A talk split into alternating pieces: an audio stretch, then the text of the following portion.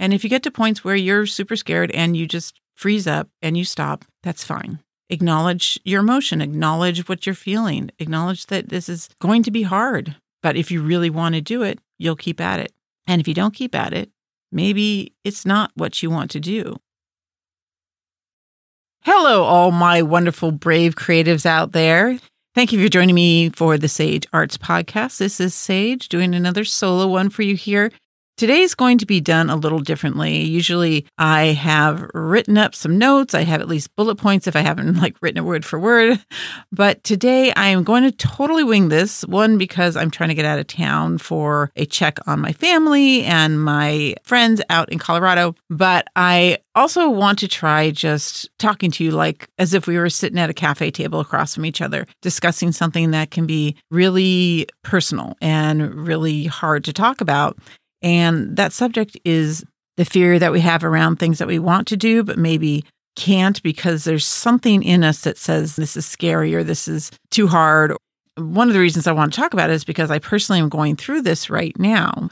But before we get into that, just shout out to everybody who stops and says hi. Thank you for dropping by on Instagram and Facebook at the Sage Arts podcast pages or writing me via thesagearts.com or sending me a few dollars to help support this because you value what I do. That's also at thesagearts.com. About halfway down the homepage, there's buttons for Buy Me a Coffee and PayPal. So, any case, let's talk about fear. So, fear is a good thing. Actually, we need it. We need to know when something is dangerous and we need something in us to tell us to not approach or do or use or whatever this dangerous thing is. So, fear has its place in our lives. It's not a bad thing. But we oftentimes associate things that aren't actually bad for us or dangerous for us with things that have happened to us in the past or things that we've been told or things that we've seen. And it stops us from moving forward, doing things that we like or would be really good for us. So, in artwork, this often happens because we risk failure when we sit down to do work. Every single time you sit down, you risk failing at what you're doing. And I always wish there was another word for that. You risk not accomplishing what you set out to do. so there's a phrase, maybe maybe not a word. But in any case, you always risk something when you create. And I think that's a beautiful thing. And I think it's something we should be doing every single time. Risk means that you're trying, risk means that you're challenging yourself. But risk is scary. And for a lot of people, it can stop them in their tracks. It can keep them from creating. It can keep them from trying the types of things that they may dream about that they feel like they would just be in heaven if they could accomplish. But because it's scary, because there is fear involved, we just don't do it. So, this is something I'm actually dealing with right now, which is weird for me because I'm very much a go getter. I'm very much a jump in with both feet and see what happens. But sometimes things are really close to my heart. So, I painted a lot in art school and I was always very frustrated by, especially color mixing and not understanding why everything looks so flat. Um, our teachers and I was comparing this with Brett the other day, you know, because he he and I went to the same art school, and the painting teachers never taught us much. They taught us a lot of design stuff, and we have separate design classes in college, so I'm not sure why that was, but they didn't really teach us about how to use the material, like how the material performs. Like we did watercolor, and that got kind of technical, but when it came to acrylics or oils, they basically told us how to work with it safely and then said, paint the still life or paint a landscape or paint self portrait or whatnot.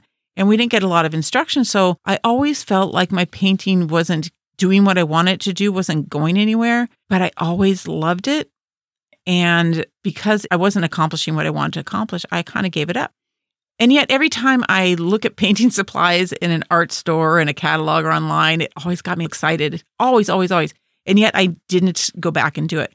But now recently I've been working on some mosaic designs. I want to do stonework mosaics. And I started getting these ideas about painting the stone. And then I started getting ideas about painting on stone as a canvas. And I just got so super excited. And I decided to just dive in. So I looked at all my old painting supplies, and actually some of them still were good. It was amazing. I mean, some of them were like 15 years old. Then I started working on it but I have found that I have this heightened anxiety around doing this work because I have these ideas of things that I want to do. I don't know how I'll get there. And I guess I learned in art school that I'm not going to accomplish what I want with painting. And maybe that's still sitting there.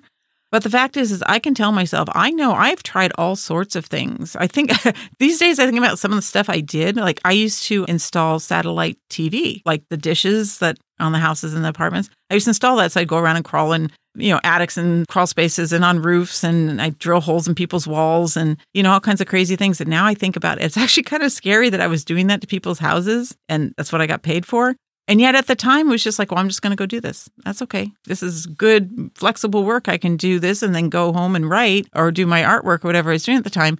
And I didn't question that I could do it. I knew how to do it and I just did it. But now I think, oh, that's kind of scary. And I don't know what I've learned since then. That was 16 years ago or more that I did that. But now I'm painting and it's freaking me out doing this acrylic painting. I don't know why. It's not like I don't know design. It's not like I don't know how to mix colors. And I do know how to mix colors so much better than I did when I was in college. And if you have had the same issue with mixing colors and paint and being frustrated or mixing it in polymer or pastels or any other medium, look into the CMY approach to mixing color, where your primaries are cyan, magenta, and yellow. And I think I'm actually going to do a whole podcast on it because the history of it is super, super interesting. There's great stories involved in the evolution of our color wheels from the traditional color palette, which was red, blue, and yellow, right, to today's what's called the modern color mixing palette which is the cyan, magenta, and yellow. So I'll probably do a whole set on that. But in any case, now that I know that I can mix colors even better than I did in college, so I know these things, my handle on composition and balance and values and all that stuff is so much better, especially since I talk and teach about it all the time. It's so ingrained. So, what do I have to fear? Well, I've spent the last, uh, what is it now? Geez, almost 20 years doing polymer. And I know the material so well, and I've talked about it and I've taught it and I did the magazines and the books on it. And now I'm looking at a material that I don't know. Like if I wanted to make something in polymer, I have no question that I can do it. I know what the material is going to do. I know how I need to manipulate it to behave the way I want it to. And I don't with paint. So I'm scared. And I can tell myself, you know all this stuff. You are good. You are going to be fine. You just sit down and paint. And it freaks me out. So I'm telling myself all the little things I would tell anybody that I was coaching. You take it one small step at a time. So I painted a color wheel with the paints so I could get used to how the paints operate. I can get used to their pigment depth and their tint and all of the aspects that paint has. They have an awful lot of characteristics. I started doing little texture studies and and painting on these two by two inch uh, stone tiles so I can get used to the stone thing. So starting small, and that's what you do when you're scared. You start small, right? And it's still freaking me out. On top of that, I have several friends who are going through a lot of stuff and they're really down on themselves or they're really depressed. And I have one friend who has days where she just doesn't get up. You know, she manages maybe to get out of bed and get to a chair and she just doesn't do anything, even though she has opportunities to do all kinds of wonderful things. She's having a really hard time. She's depressed and she's had a lot of things happen to her recently. So it's understandable. But the advice she's primarily getting is just get yourself up and get yourself out the door and do things. Just do something. Just, just, just. The thing is, is fear is not always logical and you can't just do something. You can't just act a certain way in order to get past it because the fear is still there. It's like a brick wall. It's like, just walk through it. You can't walk through it, right? Now, sometimes it does work. For some people, you know, just do it is a mantra that they can take to whatever they're trying to do. But like when someone's depressed, like my friend is, you can't just say, just do it. Things can be really, really difficult. And everybody's story is different. Everybody's level of difficulty is different. So if you are having trouble doing what you want to do because of fear, and people are telling you, just do it, just jump in, just go for it. I am with you. I empathize that it's not easy to just do it. Doesn't mean that you can't, but I just want to say you're heard, you're understood. It's not easy at all, but it's not impossible. I never believe that anything's impossible. Just depends on how much you're willing to wait for it, how deep that is in you that you've got to work out. Now, for some of us, the only thing that's going to work is like therapy, right? If you're not big on therapists, you don't have the money or whatnot, then that becomes difficult too. But maybe friends or family, the people who will listen and not just tell you, just do it, you know? Because from our point of view, it seems like, yeah, that, you know, we're in a good place. We could just see ourselves doing whatever it is that you want to do. Like, let's say you want to paint and you're scared And people say, well, just just do it. But you need someone to say, I hear you. And I understand that this is a difficult thing for you to accomplish right now. So, what small thing do you think you could do? So, for me, it's doing the color wheels and doing the little texture studies. And I'm just going to keep at it, you know. And hopefully, at some point, I will see some accomplishments that will show me that I can do this. So, if you have something that you're fearing, that you're really having a difficult time getting through or approaching, take small steps. That's always key. So, what tiny, tiny, tiny thing can you do right now to get past it? So, like my friend who's really depressed, I told her just, you know, put on some music or put on a movie that has a really positive mood to it, like a, a uh, you know comedy show, comedy movie, or really beautiful upbeat music and it doesn't take a whole lot to do that. And it's a very passive thing that you're doing at that point. So, like for me initially on this painting stuff, I started looking at YouTube videos. That was my first small thing when I was like, oh, I don't know if I should do this. And I saw what people were doing, and some of it scared me more. Guess they they were really good.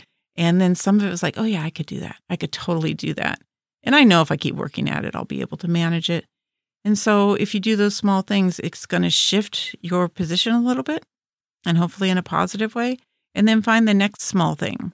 So I started with YouTube videos and then I did a color wheel and then I did texture studies. If you can take little small things like that, know that just chipping away at it will eventually get you where you want to go. And if you get to points where you're super scared and you just freeze up and you stop, that's fine acknowledge your emotion, acknowledge what you're feeling, acknowledge that this is going to be hard. But if you really want to do it, you'll keep at it. And if you don't keep at it, maybe it's not what you want to do. Now, if it's something you have to do, that's a whole other thing. And, talk to somebody and get some help about, you know, taking care of your health or working on your relationships, all those things that make our life, you know, positive and fulfilling and healthy. But if it comes down to artwork and there's something you want to try and you're scared, just try little things. Let's say you want to try mosaics. And that could be a big investment. Just cut up little colored pieces of paper and do mosaic designs with that. Or if you're working with acrylic paint or polymer, acrylic and polymer, you can both lay out and let it cure and then cut those up into little squares. And you actually do great mosaics from those little things and just play around with it. And if you're falling in love with the process, then you know this is something you should probably chase, right? But mostly for this particular episode, I just wanted to acknowledge that the fear is real and it's totally normal. There's nothing wrong with you. It just means that your system is trying to protect you. So take those small steps. And then when you can see that it is something that you do want to put the effort into, think in terms of growth, like a pearl, like you just put layers on. So you start small and then don't think in a line like I have to do this and then that and then that and then that. Think of adding things on. So you start small and you are doing a little small thing that you accomplish and then add something else to your repertoire. Add another skill, add another approach, another medium, another technique, and get that down and, and go to something else and add that to your toolbox until you have layered on all these techniques and skills. And at some point, you're going to realize you're a pearl you are doing this. You have everything you need to do the things that you want to do. And then you can go and take those risks, which are also scary, to do the bigger things that you initially were hoping you would be able to get to. Remember, all of these things that we do in artwork, it's not about getting to a particular spot. It's not about jumping on a plane and getting there. It is a journey. It's more of a car ride or a walk through the woods. And you're going to discover all these things along the way. And those things that you discover about yourself, about your skill set, about what you want to do and don't want to do are all things that add to your knowledge base that lets you make the right decisions about what you need to do for yourself. So, this is going to be super short, and I hope this is helpful. It helps me to talk about it. So thank you for being my surrogate therapy people. it's our therapy group. Yay. so just remember the fear is real. And especially if you have somebody around you that's having a hard time, remember their experience is extremely different from your experience. And if they say they're having a hard time, if they say they can't do it, listen to that, let them talk it out. And if you want to give them any advice, just offer things like starting small or or whatever seems appropriate. Just don't tell them that their emotion is wrong, their outlook is wrong. that what they're feeling is not true, not real, not valid, because it is. Your emotions are always, always valid. It's what you do with them that matters, right? So, with that said, I am going to go run off and head over to Colorado, which is not scary, and see some friends and enjoy the outdoors and just feed my muse, just fill up that well. And I'm bringing a sketchbook so I can sketch out ideas for acrylic paintings. And hopefully that will help me as well in terms of approaching it. So that's what I'm off to do. If you've got a fear that you need to face, what are you going to do? What are you going to try to give yourself to possibly get past that fear, or at least find out if it's important enough for you to get past? So, in the meantime, while I'm off doing that and you're off doing your thing, do feed your muse and be true to your weirdness. And I'll see you next time on the Sage Arts Podcast.